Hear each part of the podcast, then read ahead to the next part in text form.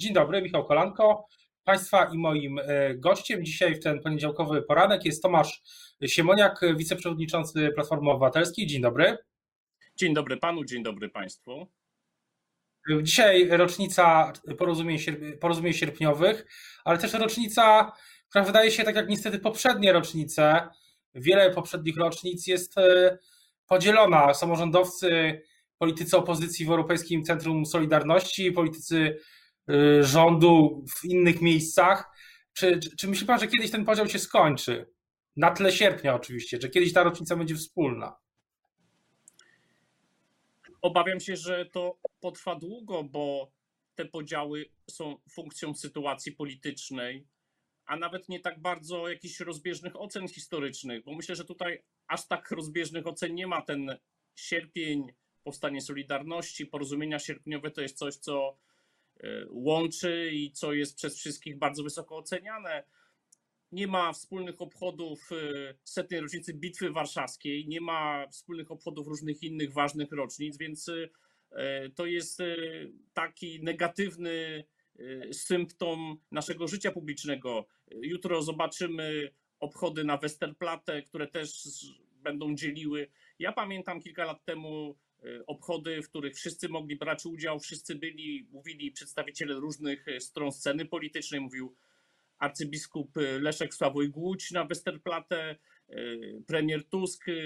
Nikomu to jakby nie przeszkadzało, nikogo to nie raziło, więc niestety bieżąca polityka bardzo zasadniczo rzutuje i myślę, że to jest e, wielkie zadanie dla następnego pokolenia, może nie tak emocjonalnie nastawionego do różnych rzeczy, e, żeby te wspólne obchody organizować, zwłaszcza, że ta infrastruktura, wspaniałe Europejskie Centrum Solidarności jest. To nie jest tak, że spotkać się trzeba na jakimś pustym, pustym placu.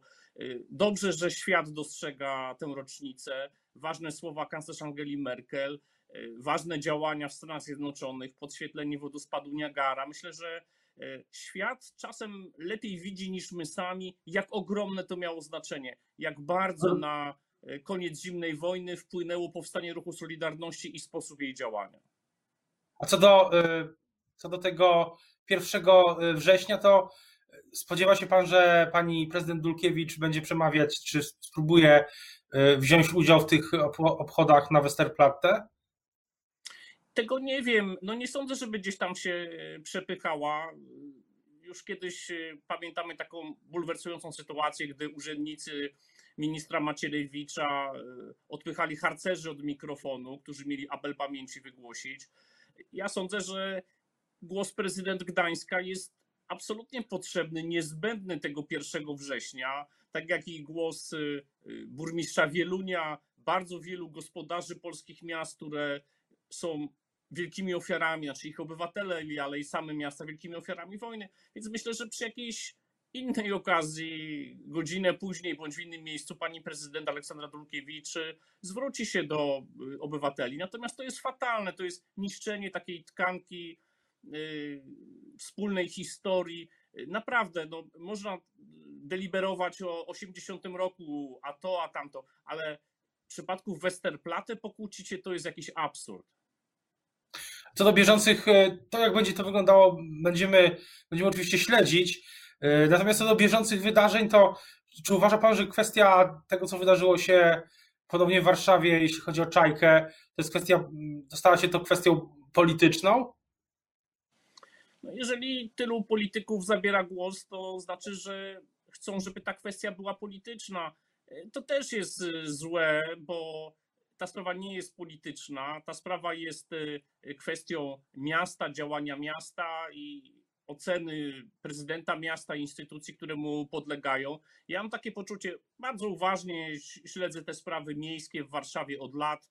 E, kiedyś pracowałem y, w mieście, więc y, tym bardziej jakoś mam wiedzę o mechanizmach, że prezydent Trzaskowski zaraz po poprzedniej awarii zrobił bardzo dużo, żeby raz na zawsze i kompleksowo tę sprawę zacząć załatwiać.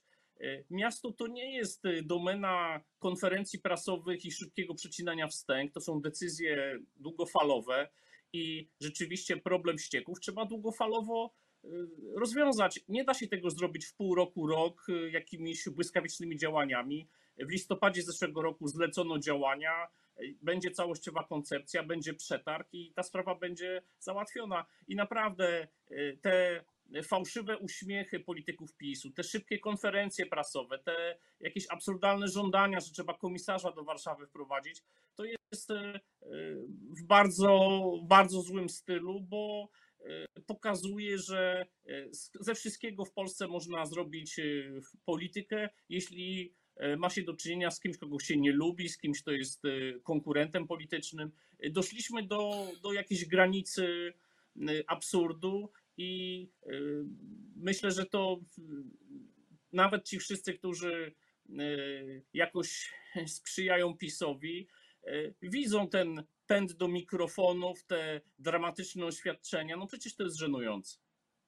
A co do samego Rafała Trzaskowskiego, myśli pan, że no bo jednak nie trudno zauważyć, że zbiega się to w czasie z tym, co Rafał Trzaskowski ma zapowiadać, czy zapowiada, jeśli chodzi o ruch, e, ruch Rafała Trzaskowskiego, nazwany roboczo, nazwany roboczo nową Solidarnością, czy, czy, czy, czy to wpływa jedno na drugie? Bo są oceny, że tak, że, że to szkodzi Trzaskowskiemu wizerunkowo. Na pewno pokazuje to, że pierwszym zadaniem Rafała Trzaskowskiego jest zarządzanie miastem stołecznym Warszawa, tak? Tu uzyskał znakomity wynik, bardzo silny mandat.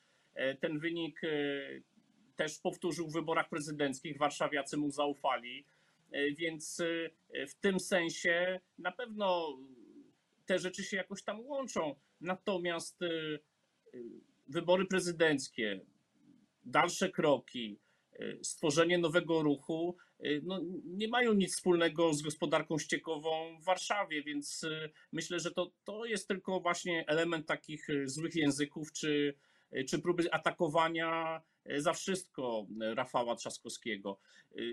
Ruch będzie na lata i musi mieć solidne fundamenty, więc ja nie sądzę, żeby takie sprawy, które E, przez kilka, kilkanaście dni angażują opinię publiczną i słusznie, bo to akurat są ważne rzeczy, gospodarka ściekowa, e, wpływały na to, jak będzie wyglądał ten ruch. E, to jest odwołanie się do 10 milionów ludzi, z których znakomita większość oczywiście mieszka poza Warszawą, śledzi problemy Warszawy, ale oczekuje zmian w Polsce i to obiecuje, to zapowiada Rafał Trzaskowski.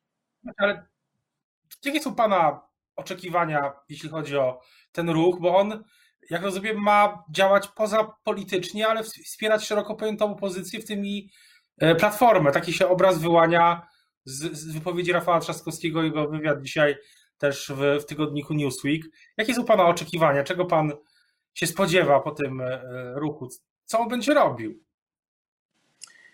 To jest trudne zadanie i kto czyta uważnie, co mówi Rafał Trzaskowski, wie, że on to dokładnie rozumie, że e, bardzo trudno jest e, łączyć e, ruch społeczny, ruch, który ma dopełniać politykę, dopełniać istniejące partie. Bardzo wyraźnie Trzaskowski mówi o tym, że demokracja to partie polityczne, z tym, że wielu Polaków ma małe zaufanie do partii politycznych. Więc celem tego ruchu jest to, żeby przyciągnąć do spraw publicznych, nie mówię do polityki, y, te wszystkie osoby, które mają dystans do partii politycznych, nie chcą się angażować, mają o nich, nie wiem, e, złą opinię. Dlatego kręgosłupem e, e, tego ruchu, takie słowo tutaj pada, mają być samorządowcy, bo oni, nawet jeżeli pochodzą z konkretnej partii, z Platformy Obywatelskiej, no to mają swoje ogromne zaplecze Prezydent y, mojego rodzinnego Wałbrzycha, Roman Szełemej, jest członkiem Platformy,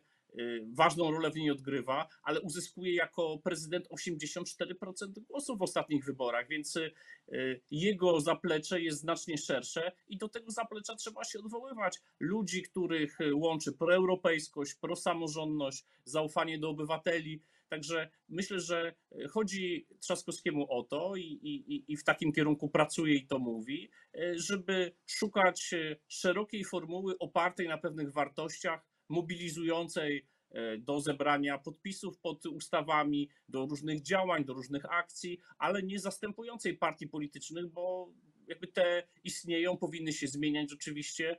Natomiast pewnie przed wyborami za trzy lata będzie trzeba, wszyscy zresztą staną przed tym dylematem, znaczy jak, jak iść do wyborów następnych, jak zwiększać siłę opozycji, no to wtedy będzie pewnie gorąca debata o tym, jak ruch, jak partie polityczne, jak inne środowiska mają w tym się wszystkim umiejscowić. Natomiast, jak rozumiem, te, to, ta data 5 września, czyli najbliższa, jeśli się nie mylę, sobota, jest chyba jest nadal aktualna, tak? Jeśli chodzi o tą prezentację. No tak, tak, czy to... E, e, tak zostało to zapowiedziane i dopóki Rafał Trzaskowski nie zmieni tej decyzji i zapowiedzi, to ta data jest oczywiście obowiązująca. Natomiast proszę zwrócić uwagę, w obliczu tego kryzysu z oczyszczalnią Czajka, z kolektorem, Rafał Trzaskowski zmienił swoje plany, miał ważne wystąpienia w Gdańsku i no wczoraj do Gdańska nie pojechał. Nie wiem, jak, jak, jak te dalsze plany. Natomiast dla niego dziś najważniejsza jest Warszawa i w związku z tym on będzie decydował o tym, w jakim rytmie to wszystko powinno się dziać. Natomiast z drugiej strony, oczywiście, są nadzieje, oczekiwania bardzo wiele osób, y, samorządowców, y, przedstawicieli organizacji pozarządowych wybiera się, ma w kalendarzach ten 5 września, więc sądzę, że bardzo szybko poznamy ostateczną decyzję. A co do kalendarza, to czy, czy, już jest znana, czy już jest podjęta decyzja, przepraszam, o, to, o tym wyjazdowym, czy w ogóle posiedzeniu klubu Koalicji Obywatelskiej? Dużo, dużo emocji wokół tego posiedzenia. Czy jest już jakaś ostateczna decyzja, kiedy ma się i gdzie odbyć?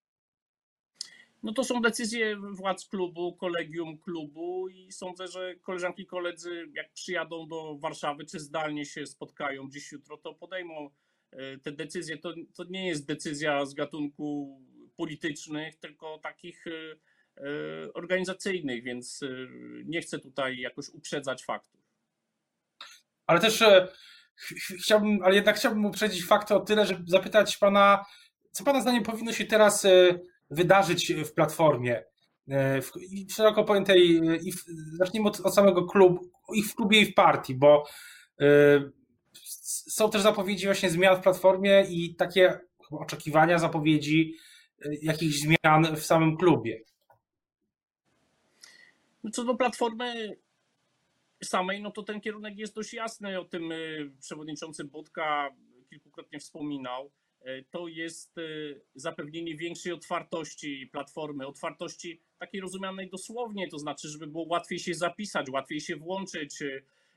Chcemy jednak wyjść naprzeciw tym oczekiwaniom, które sprawiły, że no po wyborach prezydenckich wielu ludzi zainteresowało się, chciało się zapisywać do platformy, a z różnych powodów w przeszłości te poprzeczki ustawione były dość wysoko, także myślę, że e, Platformie potrzeba takiego demokratycznego ożywienia wewnętrznego i po to są potrzebni e, nowi ludzie.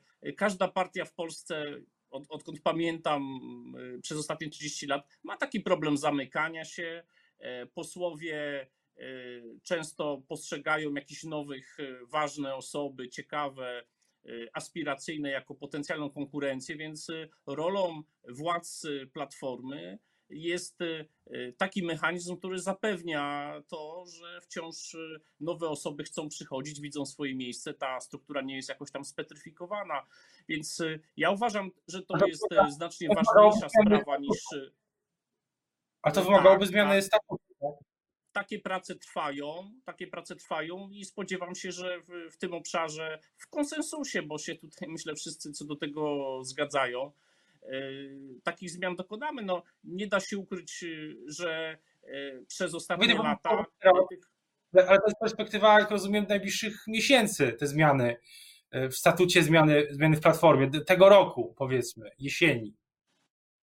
No jesieni, ale jesień zacznie się za trzy tygodnie, y, więc y, sądzę, że to nie są aż tak, y, powiedziałbym, trudne zmiany. Tu oczywiście kwestia pandemii, ograniczeń w możliwości spotkania. No przecież spotkania naszych władz nie mieliśmy od początku roku najwyższych Rady Krajowej, ale no, musimy tutaj iść do przodu i, i sądzę, że takie spotkanie raczej wcześniej niż później w ramach y, tej jesieni będzie. Y, mamy posiedzenie zarządu w najbliższy piątek, 4 września, y, i tam zaplanowaliśmy sobie, że ten kalendarz opracujemy działania do końca roku i w tym się umiejscowi też ten projekt zmian statutowych.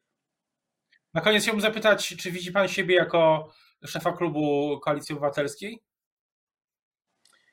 To jest, y, uważam, sprawa wtórna, kto będzie tym szefem. Na razie jest szefem przewodniczący Borys Budka. On kiedyś zapowiedział, że będzie chciał y, nie łączyć tych funkcji, że będzie chciał się skupić na partii. Potem pandemia, kampania wyborcza, pamiętamy jej y, taki dramatyczny przebieg, więc zobaczymy. Ja uważam, że jest bardzo wiele osób gotowych taką rolę pełnić w klubie. Ważne, żeby te wybory nie były w konflikcie, ważne, żeby e, efektem konsensusu było wyłonienie takiego kandydata, e, który dobrze będzie współpracował z przewodniczącym partii, z Rafałem Trzaskowskim, z zarządem, e, z koalicjantami, z resztą opozycji, a nazwisko przyjdzie tutaj.